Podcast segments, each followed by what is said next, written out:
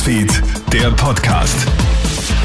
Hi, schönen guten Morgen aus der Krone Nachrichtenredaktion. Felix Seger hier mit deinem News Update. Die EU bereitet sich wegen der Ukraine-Krise auf eine neue Flüchtlingswelle vor. Die EU-Kommission geht derzeit von rund einer Million Menschen aus, die wegen des Konflikts mit Russland ihre Heimat verlassen könnte.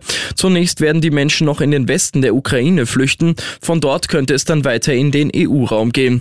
Bundeskanzler Karl Nehammer hat aber gestern erst betont, dass Österreich kein primäres Zielland sei. Herbert Langthaler von der Asylkoordination Koordination sagt. Es ist egal, ob der Herr Bundeskanzler entschlossen ist oder nicht. Das wird die Menschen nicht hindern zu kommen oder nicht zu kommen. Es wird sicher nicht um Millionen oder sowas gehen, aber es ist sicher klug, Strukturen vorzubereiten, falls Flüchtlinge kommen.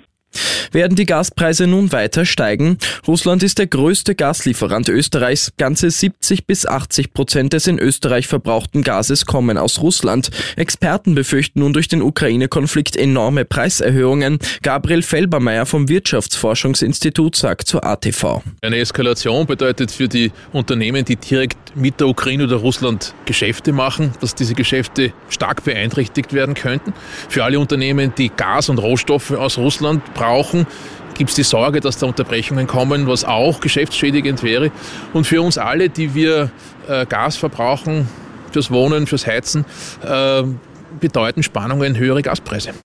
In der Amsterdamer Innenstadt ist es gestern Nachmittag zu einer Geiselnahme gekommen. Gegen 17.40 Uhr stürmt ein bewaffneter Mann in einem Tarnanzug in einen Shop des Elektronikriesen Apple und bedroht einen Mitarbeiter.